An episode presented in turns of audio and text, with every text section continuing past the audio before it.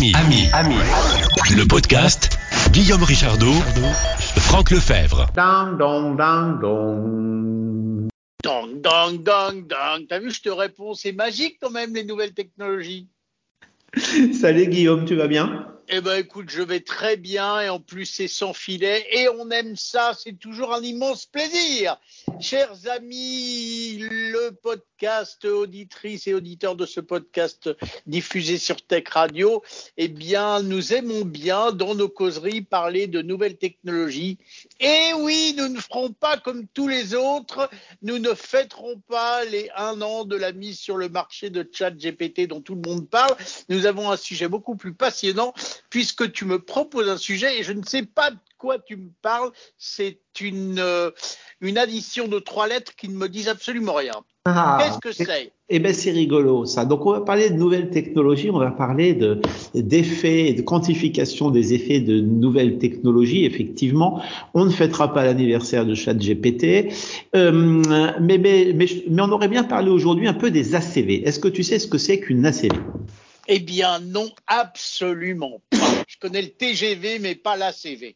Eh bien, ça n'a rien à voir. Par contre, il serait intéressant de faire l'ACV du TGV. Ce qu'on appelle une ACV, c'est une analyse du cycle de vie. Euh, et je prendrais bien, je sais que nos auditeurs sont sensibles non seulement à ce que permettent les nouvelles technologies, mais également aux impacts des nouvelles technologies. Et en cette période de COP28, je pense que c'est intéressant de parler ça. L'analyse du cycle de vie, c'est quelque chose qui est simple à décrire en quelques mots et extrêmement complexe à faire. Le principe d'une ACV, c'est de dire j'ai un produit, par exemple un pot de yaourt, hein, et je vais calculer les empreintes hein, de ce pot de yaourt. Donc la première chose qu'on va faire, c'est qu'on va définir euh, ce qu'on appelle une unité fonctionnelle, c'est-à-dire que l'unité fonctionnelle, ça va être par exemple euh, pouvoir manger un yaourt, avoir un pot de yaourt pour pouvoir manger un yaourt. Ça, c'est une bonne chose, hein, parce que moi, j'aime beaucoup les yaourts, hein, je précise. Et donc, là, tu vas me dire, mais ça, c'est un peu une évidence, ce que tu me dis là, Franck. Euh, non, mais pas du tout. Pourquoi? Parce que, imagine, l'unité fonctionnelle. Si on dit que... Attends, je vais revenir sur les unités fonctionnelles après. Pour, pourquoi on va définir cette unité fonctionnelle? Parce que, après, on va définir un certain nombre d'impacts, un certain nombre d'indicateurs pour lequel on va avoir une quantification.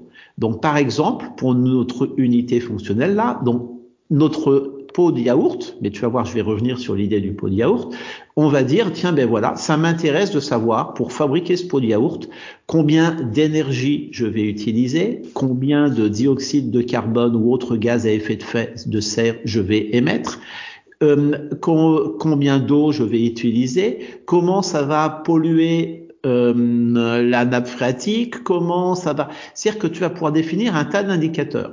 Et donc, l'idée, c'est de quantifier de façon objective l'impact environnemental d'une action qu'on va réaliser. Donc, Mais là, alors là, j'ai une petite question à poser. C'est juste pour le pot lui-même ou c'est pour toute la vie de ce pot C'est-à-dire, on met yaourt dedans, il faut le tenir au frais, il faut l'emmener en camion jusqu'au magasin et après il va aller dans ton frigo et le temps que tu le manges, ton frigo va consommer de l'électricité pour le garder au frais et une fois que tu l'as mangé, le pot va être recyclé ou non? Eh bien, eh bien, voilà la question, une question des plus pertinentes. Euh, c'est que justement, je t'ai dit qu'on allait revenir sur l'unité fonctionnelle, et donc l'unité fonctionnelle, euh, elle peut, elle, elle, va forcément son, son choix va déterminer énormément l'objectif et les méthodes que tu que tu vas mettre en œuvre. Euh, par exemple, là, moi, je t'ai dit l'unité fonctionnelle sur un pot de yaourt, ça peut être produire un pot de yaourt, et toi, avec euh, forte, avec plein de bon sens, tu me dis ah mais non mais ce qui est important c'est de fabriquer un yaourt. Donc effectivement les deux sont intéressants. Sauf que si moi je suis fabricant de pot de yaourt, eh bien je vais te dire mon cher Monsieur Richardot, euh, vous êtes fabricant de yaourt. C'est pas moi, c'est pas ma responsabilité l'impact de votre fabrication de yaourt. Tout à fait.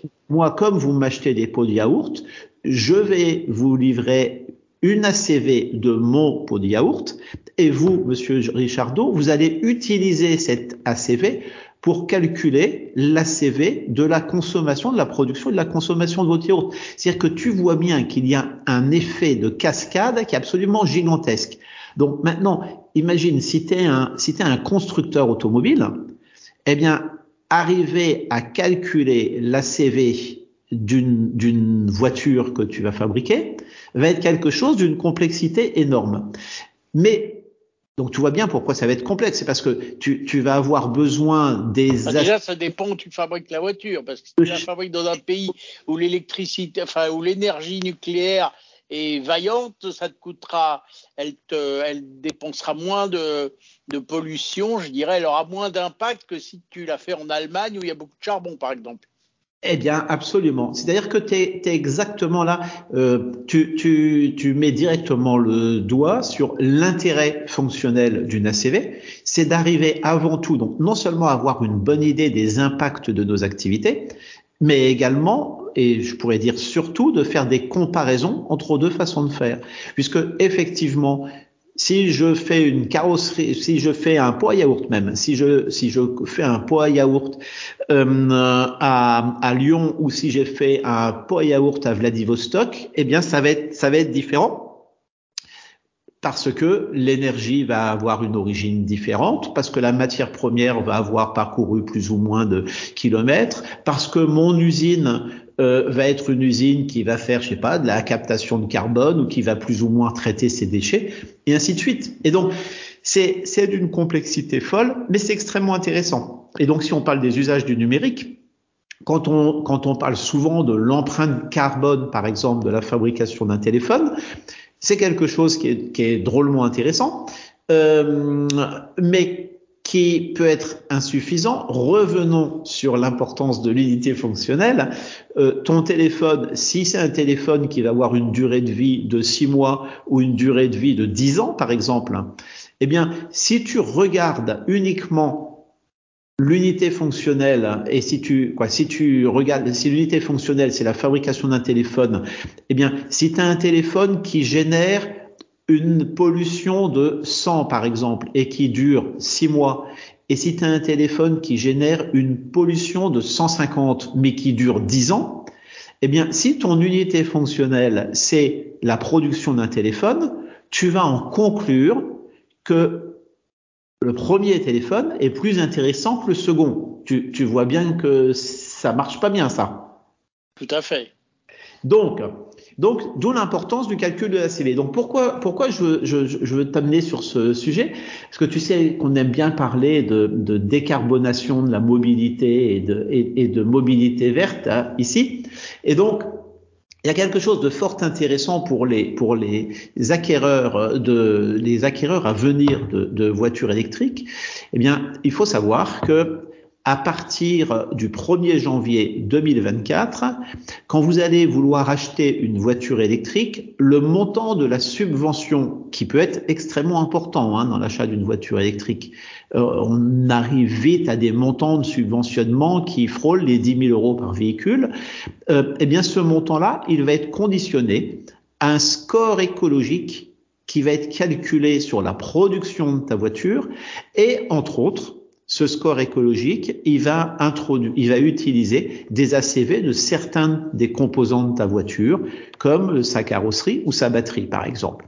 La conséquence de ça, c'est que comme comme euh, euh, faire des carrosseries de voitures consomme énormément d'énergie, eh bien, si ta carrosserie de voiture, elle est faite en Chine ou si elle est faite euh, à Montbéliard, par exemple, c'est-à-dire si l'électricité qui est utilisée d'un côté d'origine est, est, est, obtenue par combustion de charbon ou si c'est c'est euh, comment dirais-je si c'est euh, obtenu à partir de centrales nucléaires, eh bien l'impact en termes de CO2 de la création de ta de fabrication de ta carrosserie d'automobile sera extrêmement différente. Tu me suis toujours? Tout à fait. Et est-ce que le voyage de ta voiture qui viendra de Chine est compté dans ton ACV, là, dans ton exemple? À ton avis?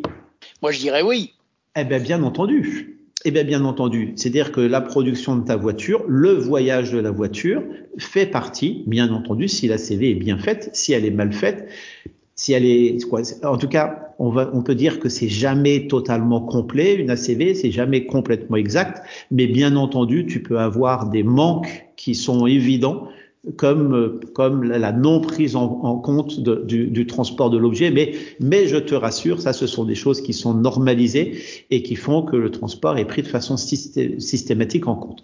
Donc, quels, quels vont être les effets? Et ça, c'est très important pour nos auditeurs. Quels vont être, quels vont être les effets de cette modification réglementaire? Eh bien que, à partir du 1er janvier 2024, les véhicules, les, les véhicules électriques d'entrée de gamme qui ne sont pas d'origine européenne auront un taux de subventionnement qui sera nul ou extrêmement faible. Tu me suis toujours? Je te suis toujours, je pense euh, euh, largement à la petite Dacia euh, Sprint qui est fabriquée en Chine. Absolument, la Dacia Sprint qui est fabriquée en, en Chine elle pourra toujours euh, être euh, être achetée en France, euh, mais son prix, comme elle ne sera plus éligible aux, subventions pour la verdification de la mobilité, eh bien, euh, son prix va, se rapprocher du vrai prix. Donc, notons, hein, on en a déjà parlé ici, hein, mais que comme elle vient de Chine, en plus, elle, elle, elle elle, bénéficie d'un subventionnement à la production par l'État chinois je dis souvent que la production automobile, c'est avant tout une guerre géopolitique. Hein. Là, on est en plein, en plein dans le conflit, on est sur la ligne de front. C'est-à-dire que la voiture est super subventionnée par le gouvernement chinois et donc elle arrive ici pas cher. Mais comme la subvention à l'acquisition ne va pas être disponible, ne va pas être mobilisable, eh bien c'est une voiture qui va devenir très chère et donc on va voir c'est supposé privilégier euh, des voitures qui sont fabriquées ou dont la majorité des composants sont fabriqués, plus l'assemblage réalisé euh, en Europe. Et, et, voilà, voilà. Sauf et que, du coup, on verra peut-être jamais en Europe la voiture que vient de présenter Huawei, le constructeur de, donc c'est pas Huawei, c'est un constructeur Xiaomi pardon. Xiaomi le constructeur de téléphone portable qui a présenté une voiture parce qu'en Chine ils, font tout. Xiaomi c'est un peu comme LG, hein, ils fabriquent aussi bien des des clims que des voitures. Euh, bah, Xiaomi ils ont sorti une voiture en Chine mais on la verra peut-être jamais chez nous. Ouais, tout à fait, tout tout à fait. Mais euh, c'est donc très important pour les voitures d'entrée de gamme parce que si, si tu as une voiture qui coûte 25 euh, 000 euros et si euh, il y a une subvention de 10 000 euros, elle ne te coûte plus que 15 000 euros, ce qui est pas si cher. Hein, et, mais si tu as une voiture qui coûte 50 000 euros et que donc pardon dans le premier cas donc ta voiture euh, ta voiture elle coûte 25 000 euros tu as 10 000 euros de subvention donc elle va te coûter que 15 000 euros euh, c'est pas très cher. Mais si jamais tu l'as plus la subvention elle va te coûter 25 000 euros à ce moment-là.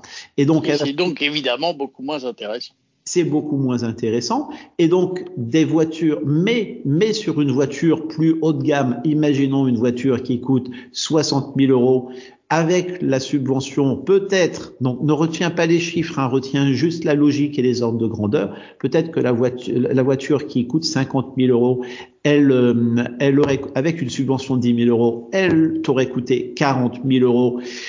Euh, et sans la subvention, elle te coûte 50 000 euros. Donc, la différence entre 40 000 et 50 000 euros est certes euh, importante, mais elle n'est pas si considérable que ça, puisque dans un cas, la différence est de 50%, dans l'autre cas, elle est de 20% approximativement. Tu me suis toujours? Oui, oui, tout à fait. C'est d'ailleurs sûrement pour cette raison que Renault a décidé de fabriquer sa petite R5 en France, ce qui est un peu rare pour les petites voitures.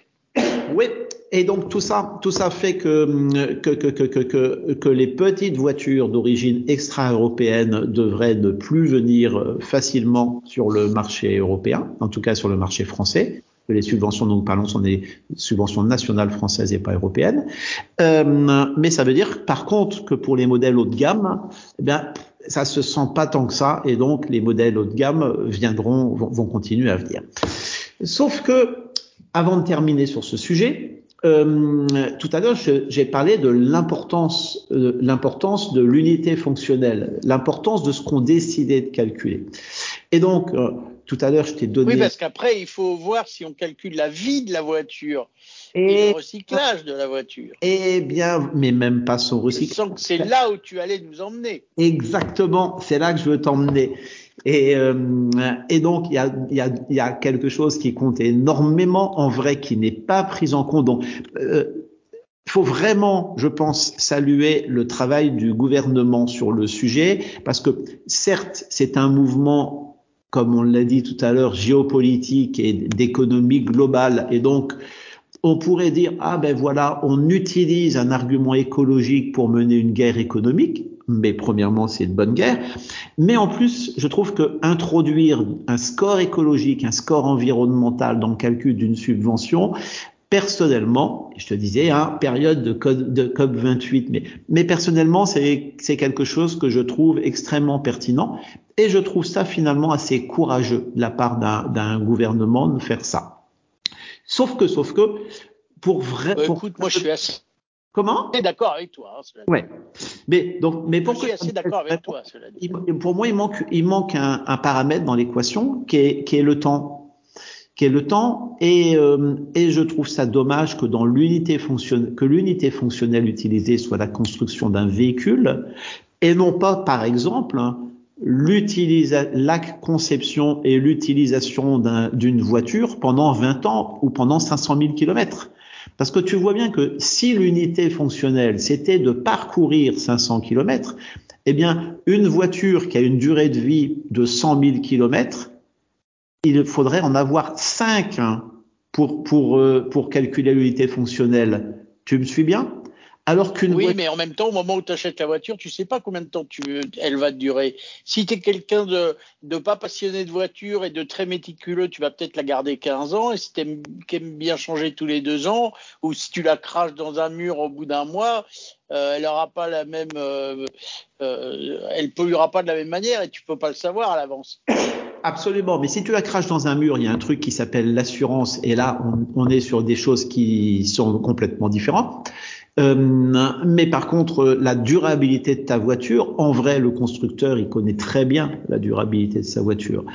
Euh, et ça, c'est, ça, ça a été maintes fois démontré sur main sujet, d'autant plus que, que, que dans le calcul de la CV, eh bien, si on se dit, tiens, ce qu'on va calculer, c'est pas la création, c'est pas la fabrication et l'utilisation d'un véhicule électrique, euh, mais c'est la création et l'utilisation d'un véhicule électrique pendant 50 000 kilomètres, eh bien, il va falloir mettre dans la balance le nombre de batteries qu'il va falloir changer, le nombre de sièges qu'il va falloir changer, et ainsi de suite. C'est-à-dire qu'on va vraiment avoir tout dans la balance, et à mon sens, c'est le meilleur moyen d'avoir une véritable estimation du véritable impact que peut avoir la mobilité sur notre environnement. En tous les cas, le sujet est absolument passionnant et tu as eu bien raison de penser à ça sous ta douche. Allez, je l'avoue pour les auditeurs, c'est toi-même qui me l'as dit. J'ai pensé à ce sujet ce matin sous ma douche. Tu as quand même des drôles de sujets sous ta douche, mais en tous les cas, ils sont passionnants pour les auditeurs et les auditrices d'amis d'amis le podcast euh, diffusé sur Tech Radio. Mon cher Franck, c'est génial. Euh, je te remercie. 01 76 21 18 10 si vous voulez commenter nos causeries avec votre jolie voix parce que nous on aime ça. Et puis vous pouvez aussi nous laisser des commentaires sur vos applis de podcast. Et j'en profite en parlant de podcast pour vous dire que si vous êtes des des abonnés, des habitués de Spotify, eh bien le podcast Ami le podcast est aussi référencé sur Spotify. Vous pouvez donc le trouver pour nous écouter tranquillement en voiture, dans votre bain, dans votre lit, où, vous voulez d'ailleurs. Mon cher Franck, euh, merci encore et à bientôt pour de nouvelles aventures. Ami, Ami, le, le podcast 01 76 21 18 10 si vous voulez commenter l'infotech.